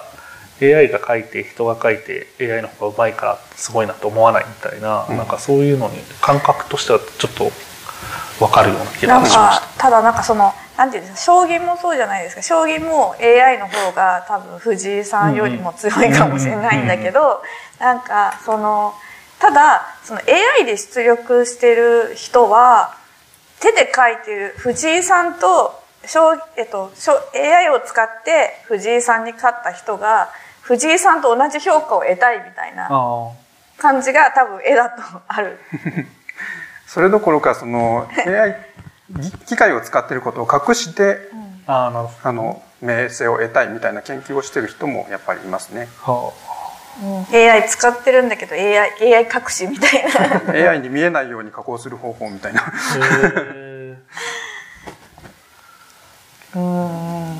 その辺がやっぱりそこそれはやめてくれって思いはあると思いますね。だから絵を見る時にあの、まあ、純粋に最終的な出力の一枚を見て感動するしてるようでいて実はその前に誰かがか描いた過程とかその人がなんか持ち得た視点みたいなものも込みであ自分は鑑賞してたんだなってことをすごく最近改めて理解したんですけど、うん、将棋とか本当戦ってるところ戦ってるところを中継して、まあ、それ自体は楽しむんですけど絵もなんかあの出力結果だけではなくてその手前の過程があることを前提に自分は楽しんでいてでそれがあこれ実は AI で出したもんですよって言われるとその自分が楽しんだはずのものがガバッと取り外されたような気持ちになって あれ一体この気持ちは何なんだろうっていうすごく不思議な状況に今陥ったなと思いましたね。なんかあのタイムラプスとかで絵を描くプロセスを全部バーって見せるとか、うん、そういうのは今後なんか価値が上がっていくかもしれないなと思いますけど妙な話だけどね。それでわざわざ証明しなくちゃいけない、でもそれもまたアウトプットなので機械にやらせられる時が来ちゃう。確かに、それ自体がもう作られた動画っていうのもできちゃう、うん、だからそれ自体生成するそのなんか書いていくプロセス自体生成するみたいな、ね、今は手書きを証明する有効な手段ですよねタイムラプスって、うん、うん、確かに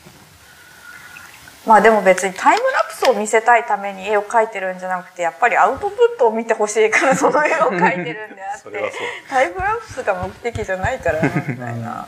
その描く楽しさと見てほしいっていう気持ちっていうのは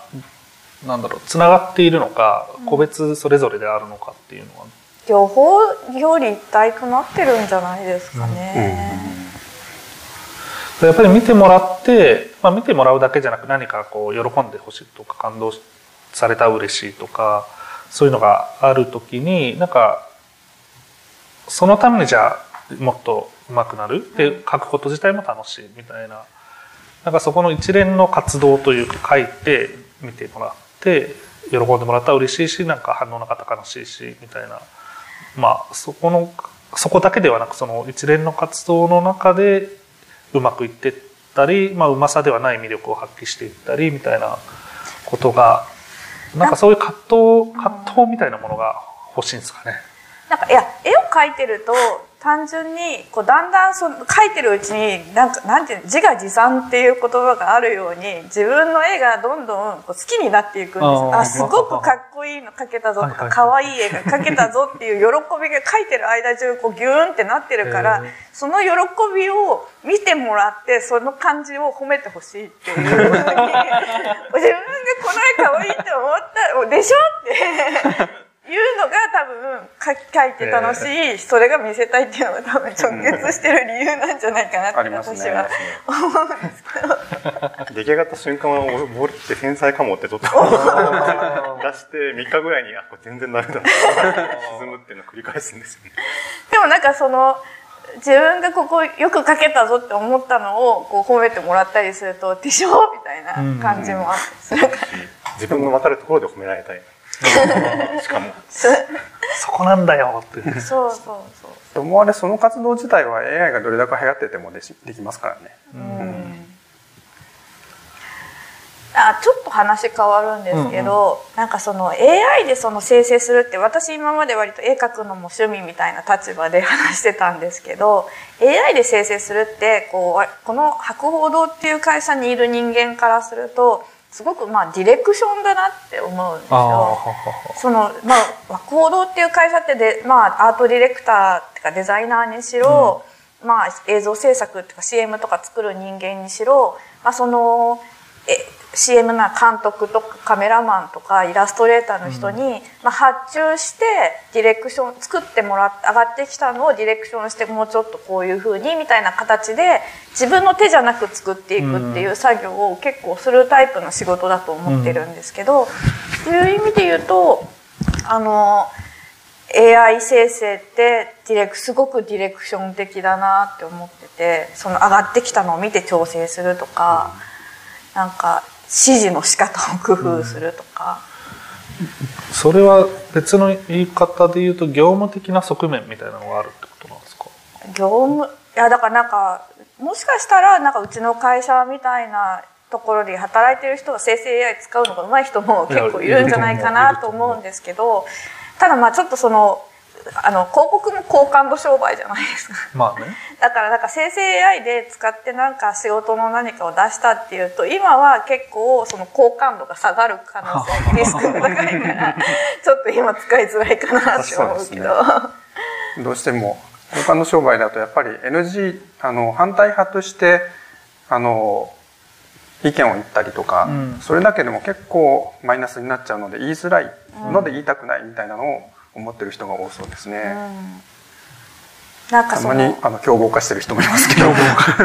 なんかそのなんかどっかの会社が面白いで生成 AI で作った絵みたいなのを例えば広告に使ったとしてでもその生成 AI にはなんかその許可なくいろんな人の絵を食ってるっていう倫理的な問題があるじゃないかとかって言って多分クレームとかが。入るから多分今広告で生成 AI 特にイラストは使いづらいすごく使いづらいかなと思ってるんですけどそう正直なところ。うん、大きいところは特にやりづらいんですが、ツイッターに流れてくるプロモツイートの中にはこれ AI で出してるよなみたいなああるグラビアありますよ。でも今ちょっと最初の話題のスタートからすると、まあ、ちょっとなんというか喧嘩をしてしまって 進んだ世界からこうちょっと距離を置いて、まあ、もやもやした気持ちを共有することで少しそれを、まあ、緩めたいというかであったと思うんですけど今どんな感じですか？いやまあですよねっていう。そうでもなんかまあでも今後どうやってどうなっていくのがいいんでしょうね。このその、うんなんていうか許可なくとか私の絵を勝手に食ってるじゃないかっていう倫理的な問題があるじゃないかっていうのは、ずっとつきまとうっていうかその生成 AI が作られ直されない限りはしょもうずっとそのままだと思うんですけど。うん。そうですね。あ今ってその紛争状態にあるので、それがあの時間が解決するかルールができるかして、あの落ち着いてきて最終的には AI をなくせとは思わないんですが、AI を使っている人も手書きで手で物を作る人も互いにリスペクトしたりとか、お互いのアウトプットから刺激を受けて表現を向上していくみたいな世界が理想的だとは思うんですが今そういうこと言うとそれってあの 世界人類が平和でありますようにレベルの話ですよね みたいなこと言われですね。で も結局はそこまでいかないと安定はしないんですよね。かなりハードルの高いこととみなされてるってことなんですかね、逆に言うと。そうですね。でかなりいくつもの条件をクリアしないとそういうふうにはならないと思いますね。自分の絵がただあの学習元に使われるのは嫌だっていう感覚は僕僕も結構嫌なんですけど、ただなただ今後な慣れるんじゃないかなって気はしますけどねみんなだんだん。うん。あのねえっとなんでしょうねあの Google とかのえっとクロール型の検索エンジンが出た時に自分のホームページの情報を勝手にコピーされるなんて嫌だっていうきいう運動があったと思うんですけど、そうあのロボットからなんかコピーされて向こうでインデックスされるのは嫌嫌だから禁止しますって。うん。クロール禁止っていう人も結構いたと思うんですけど今誰も言わなくなっちゃったので。Google のストリートビューとかでも軒先の写真撮るなみたいなことを言ってる人いましたしね。ただそういうなのでやっぱり時間が癒すとか時間がなあなあにしちゃうみたいなのは大いにありそうですね。なあなあの方が近いかもしれないですそうですね。まあ、諦めざるを得ない。諦めざるを得ない。あそれでちょっと伺っておきたいことがちょっとあったんですけどあの AI の使い AI を使うのは多分なくならないみたいな想定できるじゃないですか。それで増えていくとしてだんだんその表現物が AI の表現物が増えていくじゃないですか。で表現物ってアート絵にも限らずあの音楽も文章もですけれども人間が見たものに感化されたりとか感覚をアップデートして好きなものが決まっていくって面があるじゃないですか。はい。それをそのループをの半分以上とかを仮に半分以上とかを AI が勝手にやったことに明け渡していいのかみたいなのがちょっと気になってるんですよね。例えばその人間が人間たちの中でやっていったらこういう絵柄が好まれるはずだった世界と、AI がバーッと出していって最適化した中でその社会ではあの人間が最終的には選んでいるんですけど人間の集合が選んではいるんですけれどもあの AI がコントロール事実上 AI がコントロールする好まれる絵柄みたいなのがはびこっている、みたいな状況がなんかなったらちょっと気持ち悪いなみたいなのがちょっと気がするんですよね。なんかこう流行っていうかその時可愛いって思われる絵って変遷というかルこうループみたいにしていく印象があって、そのファッションもそうですけどなんかある年代にすごい流行って10年ぐらいするとめっちゃダサいって言われて、でまたにまあ10年ぐらいすると再発見されたりみたいなのってあって、絵柄も結構そういうところがある。今90年ぐらいの絵柄ちょっと可愛いじゃんって。逆に一時期ダサいみたいに思ってたけど逆に今ありみたいな。そういうループがなんとなくこうアニメとかの流行とかイラストの流行とかでこう緩く起き続けてたペースが AI 以後変わるのか変わんないのか。個人的には変わりそうと思ってますね。変わってかつその仮にですけど変わらなかったとしてもそのループの大部分を AI がその選び選び取って出力した絵を人間が食わせてもらったりとか、その人間が好き嫌いを判断したりみたいなループの中にの少なからぬ部分を人間とは違う知性が入り込んでいてそれを明け渡していいのかみたいな心配があるんですよね。なんか違うかもしれないんですけどレベさんが言ってるのがあの、まあ、将棋の対局だったら、まあ、将棋の AI って今自己対局して AI 同士で対戦して何万局とか何億局ぐらいを対戦してもう人類がやった対局よりもはるかに多いぐらいの対局数をすでに積み上げちゃってその結果を今教えてくれてるわけなんですけど、それと同じようなことがこう文化の側面というかイラストみたいな側面で AI が勝手に作り上げた文化圏みたいなものを我々がおめこぼしをもらうみたいな状態いいのかなみたいな気持ちは確かに。ちょっとあります、うん。そこまでいきますか？なんか将棋だとこう勝ち負けみたいなことがあるじゃないですか。だからスポーツにも近いですけど車と人の競争に何も感動を覚えないみたいな、まあ、人が勝ったら感動するけど、みたいなことにちょっと近いのかなとは思ってその絵になった瞬間にこう勝ち負けの判定基準がかなり幅広くなるじゃないですかその評価というか評価の基準っていうのが。ただその評価基準みたいなところで、えっと AI がそれを評価基準を全てクリアしうるのかそれとも人が書いているってことが評価基準に入って、まあ、皆さんいるような気がするんで、そのこと自体がある限りは、まあ、何か残るというかうんいうことなのか。手で描く人って減ってくんですかねこれから。うん。今よりは減りそうな気がしますね。今はその AI に関わらずちょっと頂点すぎるので、なんか増えすぎた。だからその褒められ度が減るから減ってなんかやる気がなくなってなんとなく減っていくとか、そういう感じになるのかな。ね、他のもっと楽しくできることとか仲間同士とか仲間同士で楽しくできたりとか、まあ、ソーシャル的にしあの尊敬されたりみたいなのが発見されていくで絵が絵を描く人はいなくなるわけではないけど今ほどみんな描こうとするみたいな感じではなさそうな気がします。それだとその以前そのカラオケ90年代めちゃくちゃ流行ってたじゃないですか。はい今ってそんなにその歌バリバリ上手くなりたいって人たくさんいるわけじゃないじゃないですか。それと近いことが起こるような気がしてます。それのその減っていった時に残る人はでも絶対いるじゃないですか、それは AI みたいなものがあるのとその残る人っていうのはどういう区分になってくるんですかね、残る人はなんかこう昔の人みたいになるのか。新しくも入ってくるとも思いますし、ただその、えっと、ピラミッドのサイズ自体がキュッと小さくなるような。一個はその陶芸とかそういうみたいな世界になるのかどうかですよね。でもその AI 絵っていうのがこれからもずっと流行り続けるのかどうかっていう今はね今はすごいけど結構その今さっきもちょっと話したんですけど AI 絵をに手つけてる人って今まであんまり絵を描いてこれなかったとか羨ましいって思ってたみたいな人たちなんじゃないかっていう、まあ仮説ベースですけど、あったとしてそういう人たちがその AI で絵を出力ってするっていうのをずっと楽しいと思い続けるのかっていうか飽きちゃったりとはいか。あー。上達うまい人は早くドロップアウトするみたいな。のあありますね。あなるほど。そうするとなんか結局なんか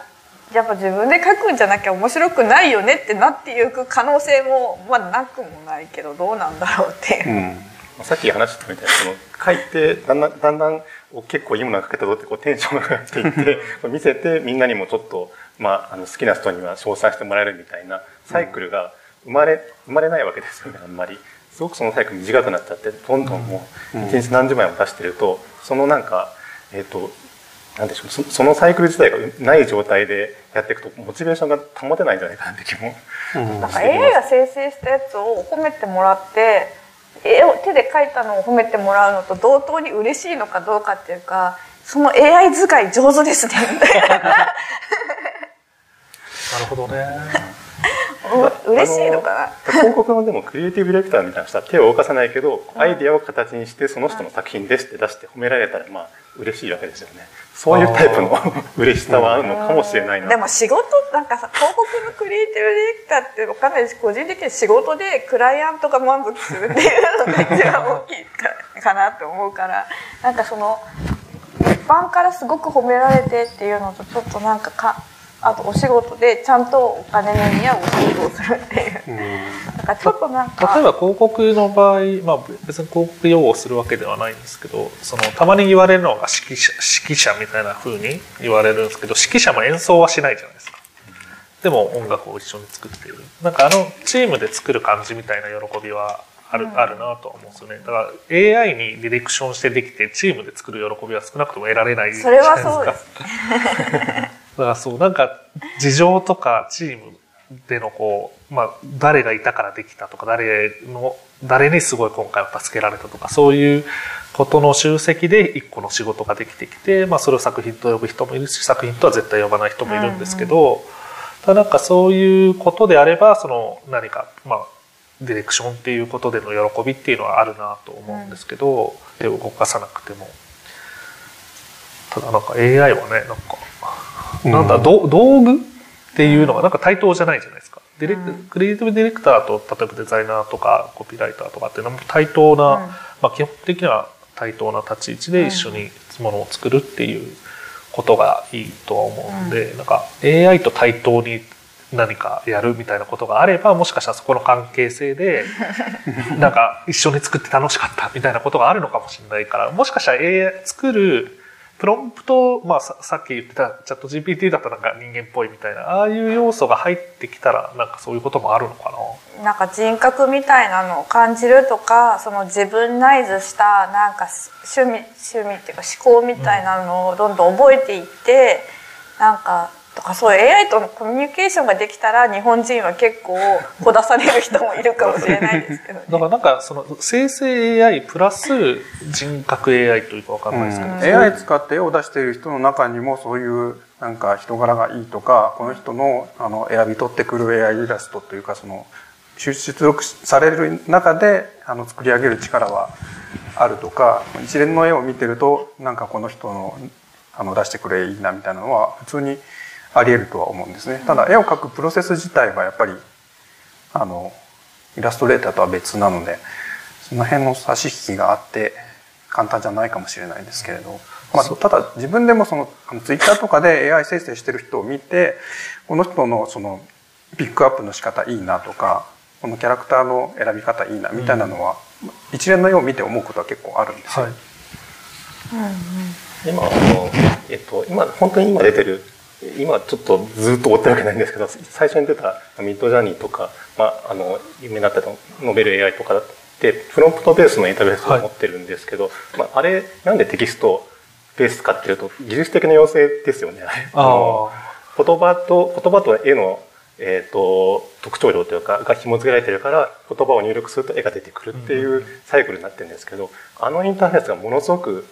あの絵を描く人ってめちゃくちゃ不自由でああのちょっとここ直したいってのは全然できないんですよね。そうですね。しかもそれをハックするためのあの呪文みたいなよくわからないこう羅列を覚えなきゃいけないのがちょっとイラストレーターの手を動かして覚えてみたいなのとちょっと対極すぎてやりづらさを感じることが多いですね。だからそのインターフェースのが今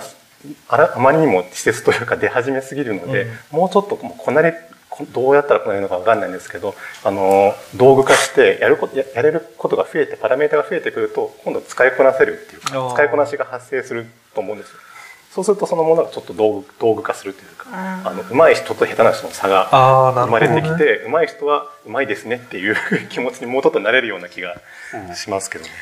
なんかそのもうちょっとそのなんていうんですか私は割と漫画の方イラストじゃなくて漫画の方を描くことが多いんですけど例えば人物だけ先に描いてこう指定した背景にこの人物に合うようなカメラアングルでこのこのここで読み込ませておいた 3D のモデルの背景をなんとなく書いといてよみたいな そういう指示ができるようになると、漫画ってすごい楽になると思うんだけど。欲しいな、そういうの。なんかそのその背景なんか写真かなんかで読み込ませたこの背景をちょっと回して描いてるとか、なんかそのでもその背景が全然違うの次々にお出しされても漫画としては使えないですよね。だからなんかそういうこととかがもうちょっとできるようになるとツールになるのになとか思ったり。だいぶ話も深まってきましたが、そろそろそろそろ雑談の締め、雑談の締めって何なんだろうね。雑談って、いつもどうやって終わるんだろう。眠くなったりして終わるのかな。あと時間、次、次が行かないとみたいな。あ、子供迎えに行かないとみたいなので終わるのか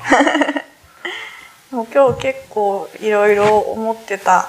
なんかこうぐゆぐゆ思ってた話を雑談として 吐き吐き出すというかすごい、あの、セラピーです、セラピー。この企画をする時も、あの、テキストベースのやり取りではあったんですけど、すごいなんかこう、文字量多く、文字量って言われる、文字の量よりもさらに何かの量が多かって、いやなんかこれは何かな回になるなと思って、でもなんか話せてよかったっていう感じがあるならすごい、お二人にも感謝な、あそういえばなんかあもう締めるところですか？これちょっとあるなら、あすいません。あのいやなんか音楽にもこの流れが来るのかみたいな話がちょっとちらほらあって、まあ、海外でなんかその有名なラッパーのそれっぽい曲が AI 生成 AI で出てみたいなあったんですけどなんか音楽はかたやなんか JASRACが強いからなんか使用したんじゃないか JASRACに踏み込んで使用料を取られるのが怖くてなんかジャスラック的な音楽管理団体がなんかあのー生成 AI の開発会社側が二の足を踏んでいるみたいな話もちらっと聞いたことがあってなんかイラストはそういう権利団体っていうかがないからなんかこう勝手に食われるままになっちゃって。なんかそういうのあんのかなってちょっと思いましたが。ででも確かにでも昔は人力でその音楽の管理とかをしてたと思うんですけど今はまあ絵なんか出る場がそもそもネットだから管理団体的 AI を作れそうな気はしますよね。私の絵使っただろう。そう。いくらチャリンみたいな。まあそういうそ、まあ、締め付ける方向がいいかわかんないけどそういう動きとかも出てくるのかもしれないですね、ただ音楽ってそのとりあえずとりあえず音楽が必要みたいな割とどうでもいいけど音楽が必要みたいな、あの用途で需要がそれほどないというか、その需要に応えるならば Spotify とかそういう、まあ、配信とかの安くすでにできちゃうんで、はい。そこに一生懸命 AI つぎ込んであの AI で曲作れたのでみたいなことをする欲求がないようなのが差が出てる気がします。そうですさっきも言ったようなあのイラストって何でもいいけどあの好きなキャラクターのちょっとエッチな絵出してよみたいなそういうのが多いので。確かに。解決型の側面が大きいのか、じゃあ最後ロバートさん。何を喋る？まあどうでした？話してみて。なんかわかんないですけど妻と。こんなお茶の間で喋るようなことを。レフェアさんと。ちょっと待ってください。ね。なんだろう。でもでもなんかこういうところで喋っても本当論点が多くてなんか結論めいたもの得られるかって得られないと思う,、そうですね。思うんですよ。で今、まあ、僕なんか行く前にちょっとだけツイッターに書いたんですけど、はい。お気持ちの話だけしたいですって。書いたんですけどあの、えーとどうしてもなんかあの今権利的にはこうなってるから NG ですとかダメですとか、はい。みんなお互いがそのルールをルールを盾にして攻撃してるみたいな状態になってるんですけどど僕はその最初に言ったみたいにあのなんかいたくさんのアマチュアな絵描きさんがあの自分のモチベーションで絵を描いてそれをこうみんなに発表して切磋琢磨してるっていう状況そのものが好きなんであのその人たちがギスギスしてるようなあの感情の問題をないがしろにされてほしくないなっていう気持ちでずっとあの今の状況を見つめていたのでちょっとだけそういうことが狭い場所で喋れて気持ちがすっきりしました。あなんかそのじゃあちょっと最後にっていうか、はい。はい、いやなんかその友達と喧嘩した時になんかすごく対立した部分としてなんか私はそのこれまで積み重ねられてきたイラストの一個一個の個々のイラストたちのことを尊重してほしいっていうか餌みたいに扱わないで尊重してほしいっていう気持ちがあってなんかそれはすごく私の大事にしてるものだから。でもなんか向こうは自分がやってることをなんか創作活動として同じように尊重してほしいみたいな、っていうのが結構対立してて。でもけなんかそれってこう、まあ、この 雑誌広告の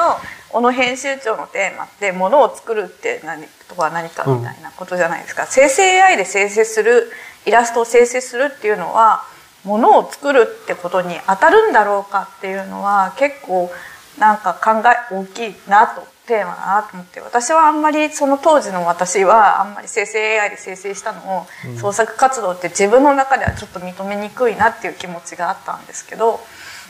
なんかそれが問われてるんじゃないかなって思いました。これはね終わらない感じ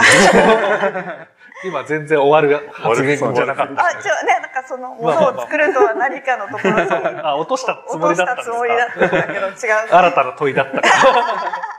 まあでもちょっとこの続きはお二人はご自宅で、でレフェアさんはまたあのぜひ機会を作ってっていうところで。今日はこんな感じで終われればと思います。はい、面白かったです。あの僕がそんなにあのそこを詳しくはないんでちょっとあの客観的に感じたことしか思えなかったっていうのはあるけれどもすごい、まあ、ゆりちゃんとかよくねこれ系の話でこう雑誌の企画とかを考えるんでなんかこの3人の話をこういう形で聞けていやとても面白かったです。はい、じゃあ今日はこんな感じで、ありがとうございました。ありがとうございました。はい、では